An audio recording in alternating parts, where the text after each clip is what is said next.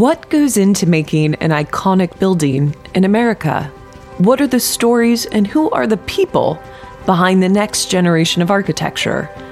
If your work touches the real estate industry in any way, or you're just curious about what goes into one of a kind cities and towns all across our country, join us on the American Building Podcast. In season two, we learn about everything from skyscrapers to single family homes, from the famous and soon to be famous designers and developers responsible for them. This season focuses particularly on the pandemic and how our buildings will change in response. Our sponsor is the iconic design firm Michael Graves Architecture and Design. And now, your host, award winning architect turned entrepreneur, Atif Qadir, AIA.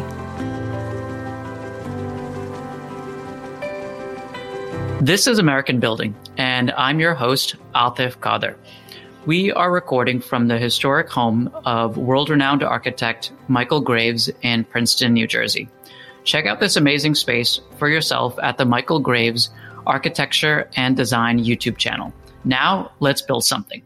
Today, our guest is Jenny Peysin. Jenny is a licensed architect based in Brooklyn. She founded Jenny Peysin Architecture in 2016. She previously worked as a designer at Blaze Makoid Architecture.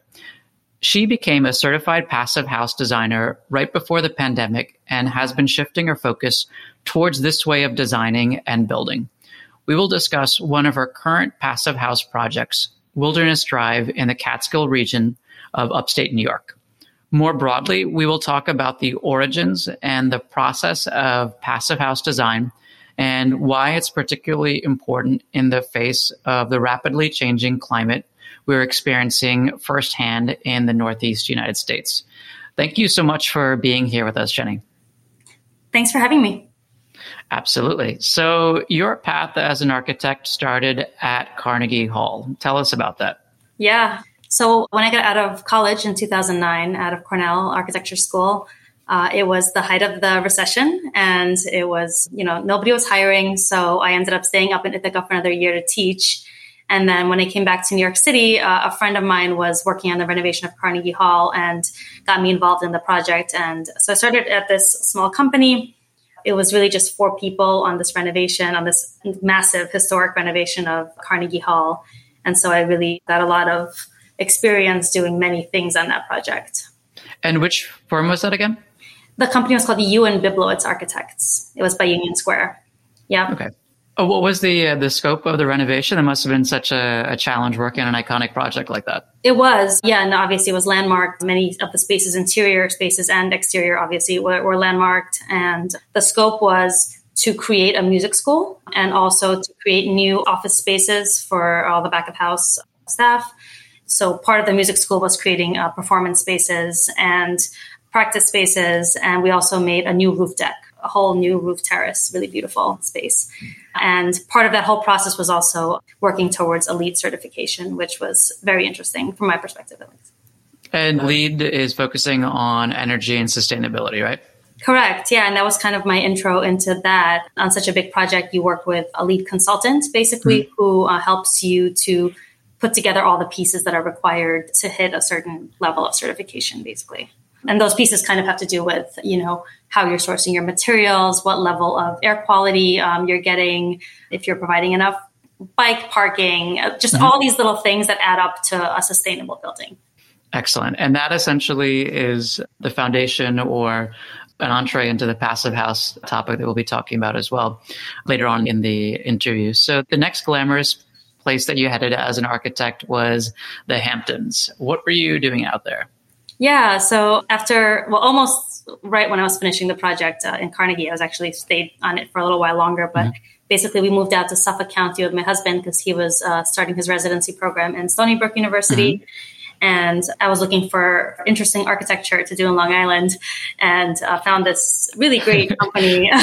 does that exist? it does. I'm happy to say, and there's quite a strong culture of modernist architecture out in uh, the East End, uh, in okay. the Hamptons. And one of the companies that are doing great work out there is Blaze Makoid Architecture, who I ended up working for, and basically working on ground up, very high end, very modern, uh, beautiful homes, a lot of which had a lot of local requirements that did have to do with sustainability. So, like solar panels and geothermal, you know, power were some of the things that are kind of standard because of the local codes mm-hmm. in a lot of these homes. And while we didn't pursue anything like LEED or passive house, uh, there was definitely still kind of that mentality of like, okay, when you're building these big things that are already kind of inherently not sustainable, because building ground up is already less sustainable than renovating an existing structure, obviously. At least you're you have these trade-offs that you're trying to put into these buildings. So some of these energy sources that you mentioned, solar and geothermal, did they have anything to do with the fact that the Hamptons in some ways are relatively remote to like say New York City or the rest of Long Island or that they might be exposed to extreme weather in the terms of hurricanes in July, August, September. How did, did any of that play into those decisions of alternate energy sources? It's a great question. I actually don't know how those laws came about or what okay. the reasons were behind them. I think for sure it helps in those situations that yeah. these houses are more, you know, independent and not reliant on the grid as much. So I think, but a lot of it has to do with the fact that these are very large properties, and I think the community felt like it was. It's kind of like a trade off. Like if you're building something mm-hmm. like this, you should be able to give back in that way. And when did you know that you were ready to start your own business and how did you go about doing that? Yeah, so I worked with Blaze for about three years and uh, was kind of ran a few projects there. Actually, I had a few I had a project in Jackson Hole, Wyoming, mm-hmm. and a few projects out on the East End. That you know, that company uh, Blaze was always very generous in like teaching us how the project works from start to finish. We were always very active with talking to clients and, and really taking it from start to finish, which was a great experience. And I learned a lot. And so when my husband finished his residency and we were, we knew we were ready to move back to Brooklyn, which was always our goal. I was like, okay, like, should I just try to do this on my own? Like, I feel mm-hmm. like I kind of understand how this works at this point. And we were also talking about starting a family and, it, you know, that kind of autonomy just felt like the right step at that point. And, you know, we were lucky that we knew uh, six months ahead of time that we were going to move. And so I basically spoke to Blaze and he was very supportive. And I had that six months to put together kind of a business plan and, you know, plan for that kind of uh, going out on my own, which was great. And what were some of the things that you were focused on doing in those six months to get you ready and hit the ground running? I mean, it was some of the kind of the boilerplate stuff mm-hmm. coming up with, you know, getting a website together, getting a portfolio together, talking to clients, talking to consultants, mm-hmm. thinking about, you know, how, I don't know, bookkeeping is going to, like all that stuff that you don't like necessarily think about. Also just like getting a, a company like registered, you know, like all those things. And all the stuff that you don't learn about when you're in architecture. Oh yeah, not, well. even close. not even close so that a lot, you know, that was all kind of a, a learning experience as well. But it, it, definitely helped to have that buffer period and kind of hit the ground running once I, I left. And once you did start up, there were a number of projects that you started working on both in New York and Connecticut. And the one that we will be focusing on today is the Wilderness Drive project in Greene County in the Catskills. Yep. Uh, could you tell us the mm-hmm. particulars about the area and then the project site itself? Yeah, uh, so the, town is called East Jewett, and it's actually uh, not far from Hunter Mountain. So there's mm-hmm. some really lovely forested areas there for skiing, for hiking, all that. And we found a really just beautiful five acre wooded lot, gentle hill, like a nice little stream on it, just really lovely lot.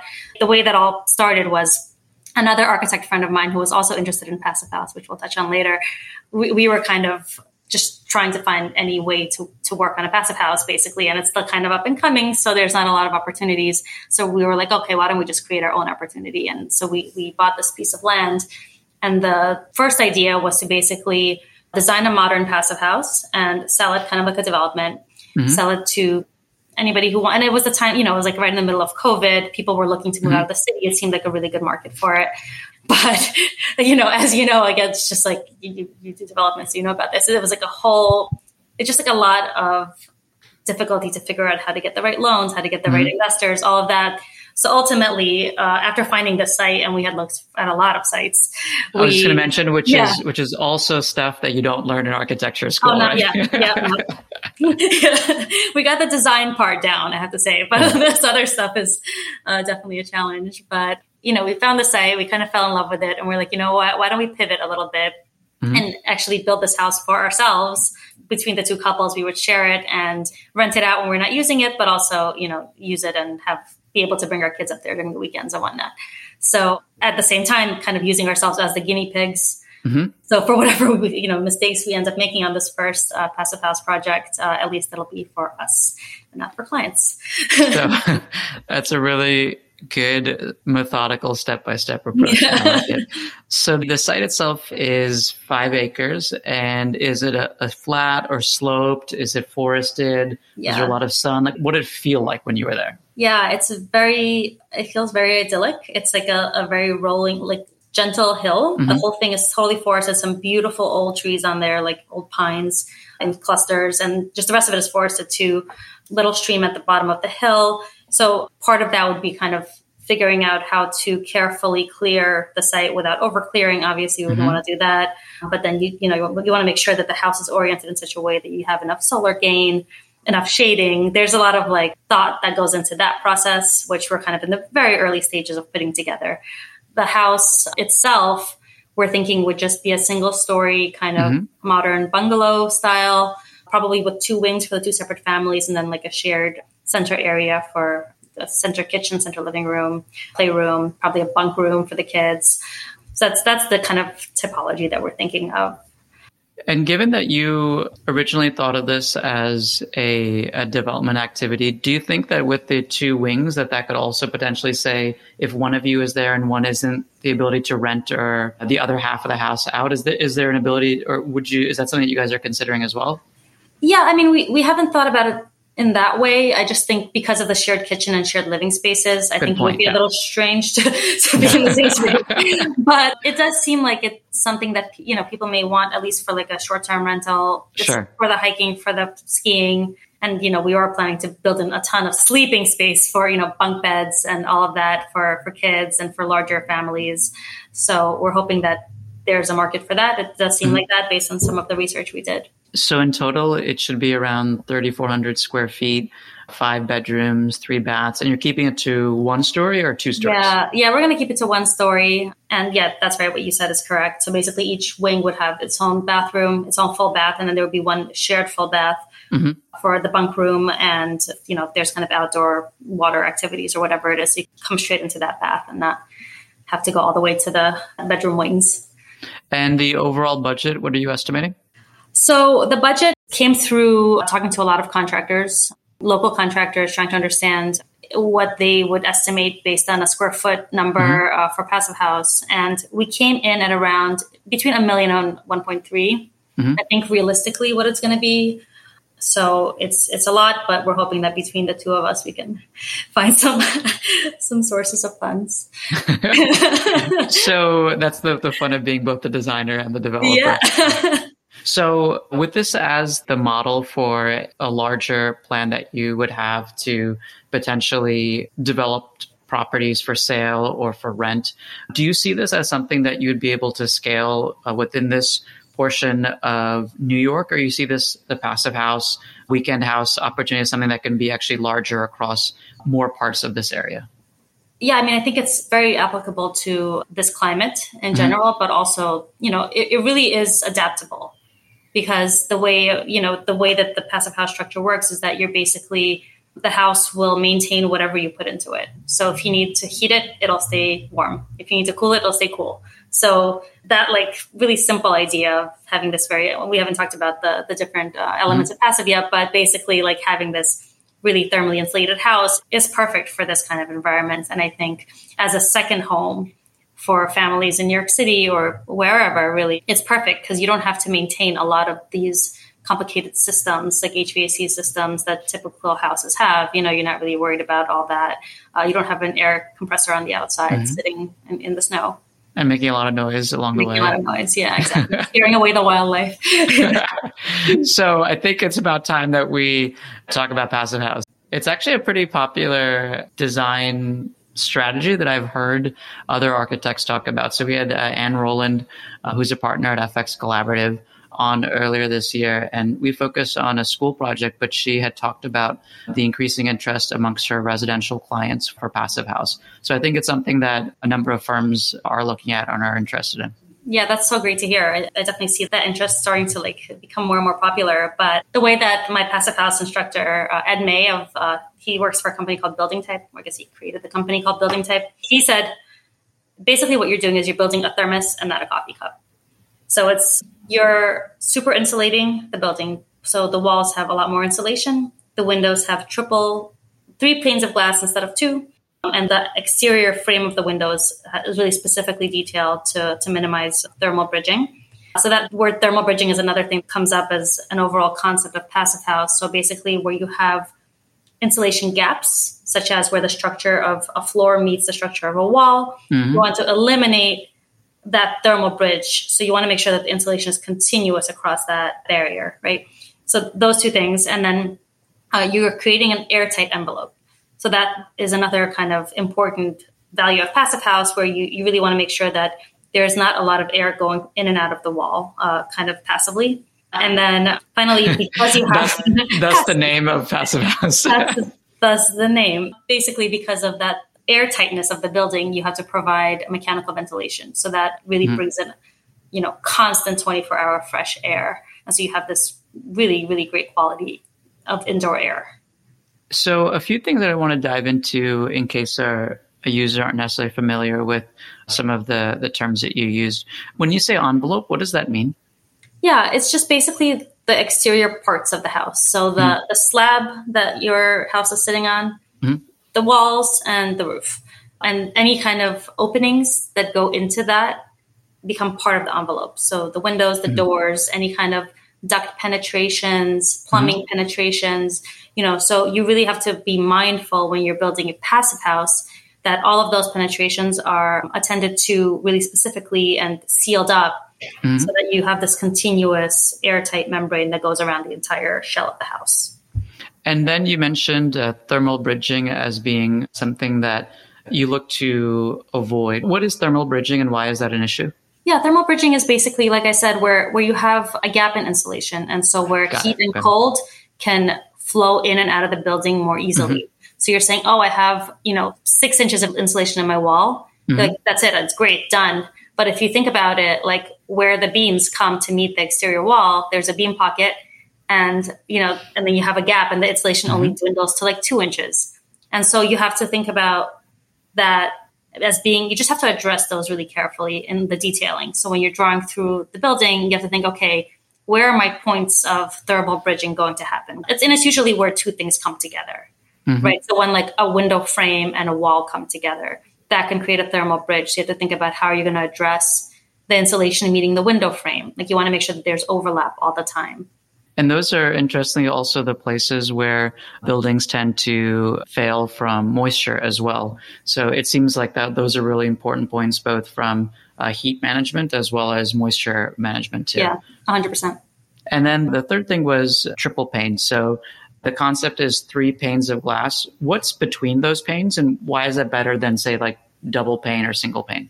It's really just the more panes of glass you add, and they have an air, I think it's argon, in between each pane. Mm-hmm basically the more panes you add, the higher your thermal rating of your window is. So the better the window is able to keep the cold out, the uh, heat out. And with triple pane, just through the research of Passive House, they were able to find that that is kind of the right range for the level of insulation that meets that Passive House standard, basically. Perfect.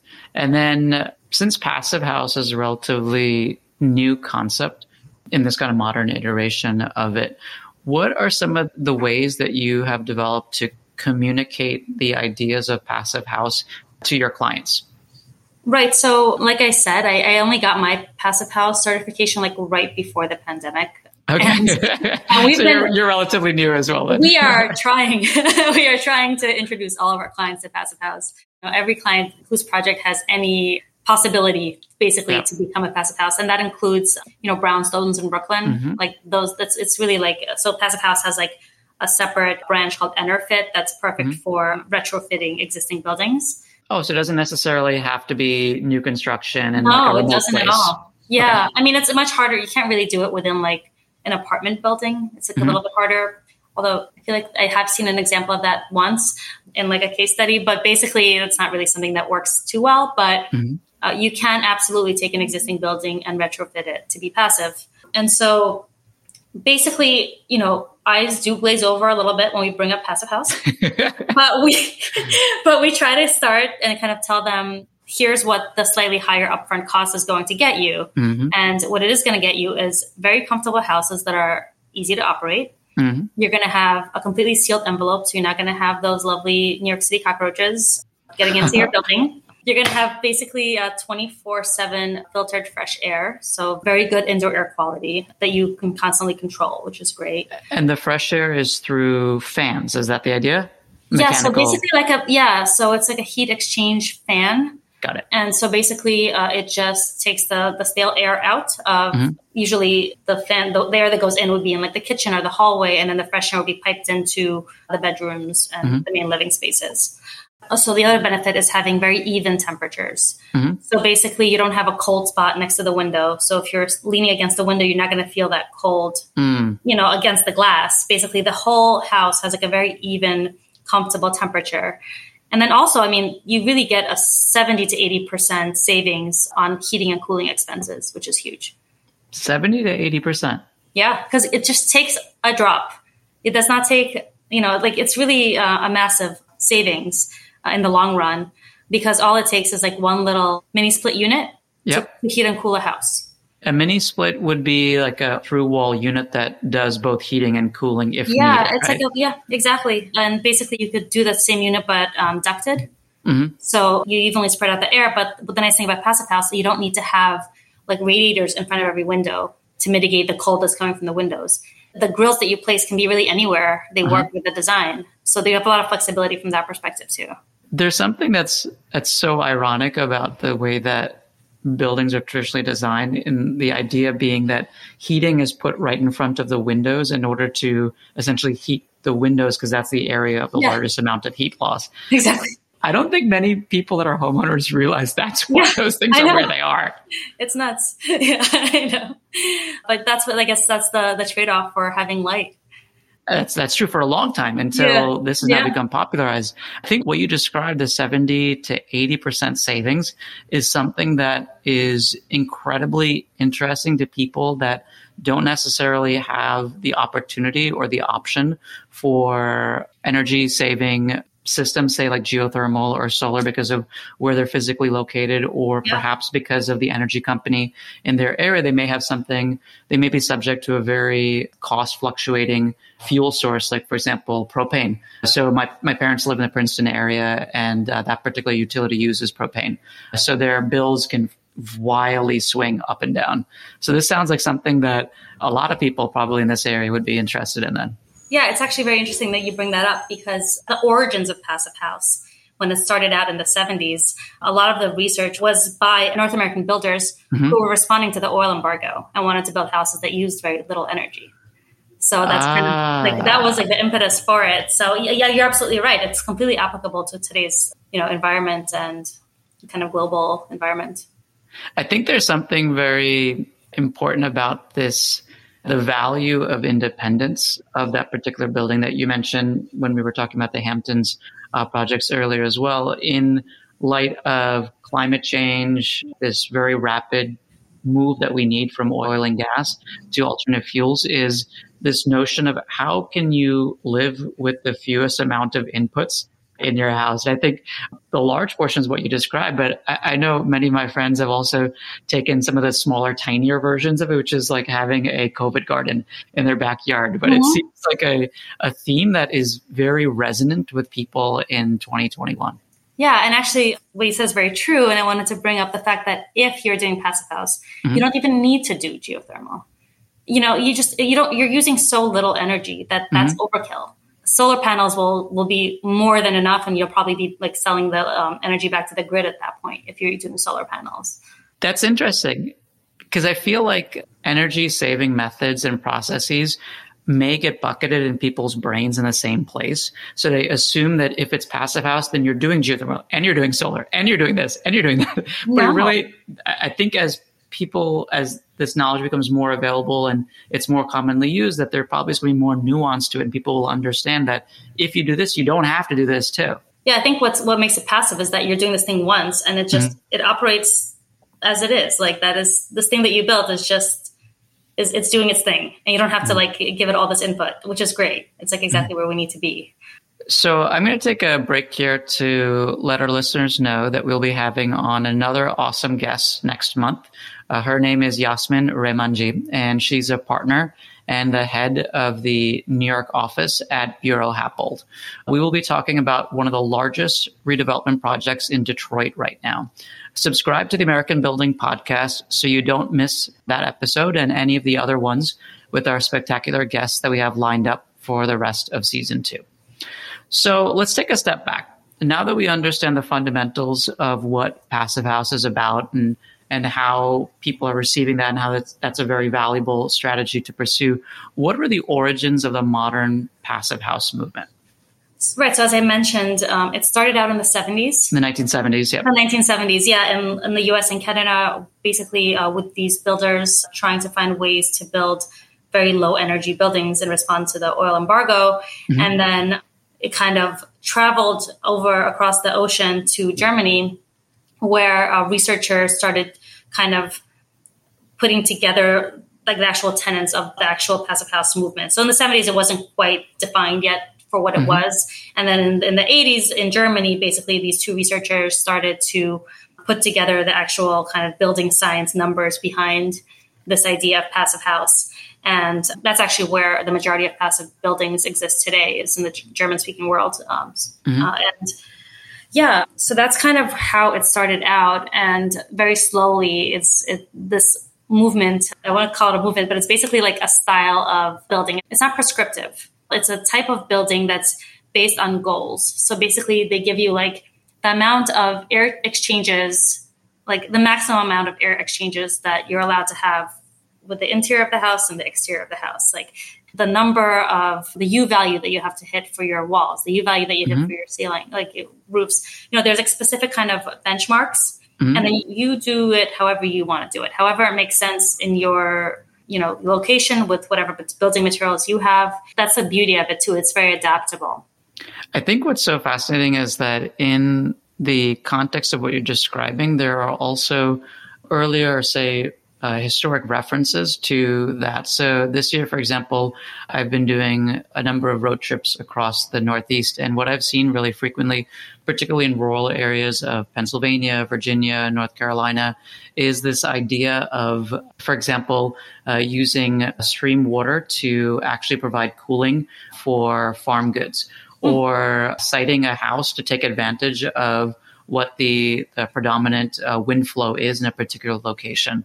And it feels like the what you've described as the the origins and the tenets of the movement encompasses a number of other things that probably have earlier, more historic references mm-hmm. to them. Because when you didn't necessarily have the optionality of different things, you would have to make do with what was available to you in order to survive and, and be yeah. happy.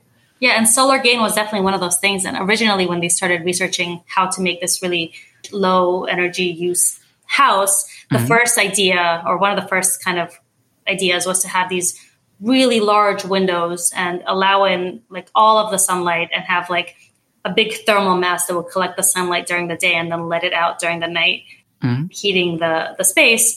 But through this research, actually in the 80s, they realized that the better way to do that, the more efficient way, is to actually just super insulate. Mm-hmm. You still have solar gain that you, you're trying to get, but they were they were finding that buildings were actually overheating. It was kind of like a greenhouse, and it wasn't a comfortable living environment. So by by super insulating and being a little more specific and controlled about your solar gain and solar shading, that's kind of how they came to this standard. We talked earlier about the LEED program and the the aspects of that. That's something that's pretty widely understood and widely recognized in our industry. How do you compare LEED to passive house? What are the ways that someone can understand the two in context? Yeah, I mean, I think the goals of both programs are very much aligned. And early in my career, because I was first exposed to LEED, I mm-hmm. was kind of all in. I did I did my LEED certification. I took the test. It was a great program, and it is a great program. Basically, the way it works with LEED is that you're working towards points, and points add up to a certain kind of LEED certification. So you get a certain amount of points, and you get LEED silver. A certain amount of points, and you get LEED gold. And as I was mentioning to you before, there's mm-hmm. like areas of different ways that you can get these points. So like material sourcing, how efficient your plumbing fixtures are, how efficient your HVAC system is, making sure that you don't have enough, a lot of like off gassing in your uh, paints, things like that. So like little by little, all those things add up and you get a certain kind of certification for your building which is very good, but it's a little bit different. And I think it's a little more applicable to kind of commercial projects mm-hmm. where frequently there will be somebody who's collecting all of this data and making sure and keep staying on top of it and really cataloging all of that. So frequently you'd work with a consultant on mm-hmm. a bigger project, like uh, the one that we worked with on Carnegie Hall was called Vidaris. Okay. New York City, they're great. That process, you know, I, I, went through that process with Carnegie and it was interesting. And then um, when I started my own firm and started working for Blaze and seeing kind of um, more single family residential work, I couldn't really put it together in my mind how that would be applicable to mm-hmm. these projects. And so I started thinking about what are some other systems out there for achieving you know these very energy efficient houses. And a friend of mine actually that's the friend that we bought the property with mm-hmm. introduced me to passive house. And she was like there's this passive house training class. You know we're in the middle of this pandemic. Or no, I was like sorry right before the pandemic. She was just kind of like why don't we take this class and see if we can learn and you know maybe kind of do something different. Mm-hmm. And yeah it was great we took it was a one week long class and just full days. Uh, and then there was an exam at the end that was run and graded by somebody in Germany. Okay. So like it's very much still centered there. The whole. Okay. Yeah, but it was, I mean, just being in that class was like, wow, this can apply to basically, you know, like at least 50% of the work that we do in my office.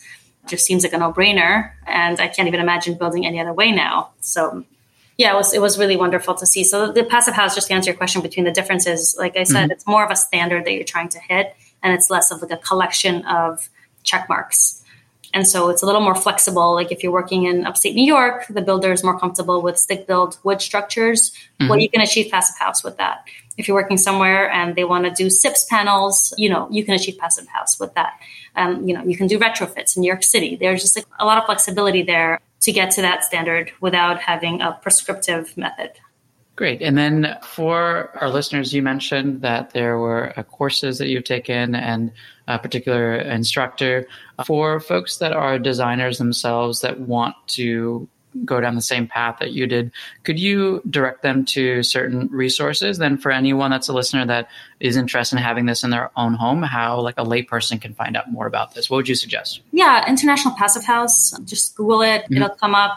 They'll direct you to your local chapters. New York has a Passive House chapter. Mm-hmm. They do conventions. They do kind of trade shows to, to educate designers. They also do training courses for builders mm-hmm. which is a, a huge element to this because you really need full buy-in from the GC for these projects. It's not just something that's going to happen. It's going to mm-hmm. be somebody there on site all the time being like, make sure you seal that gap, make sure you seal that gap.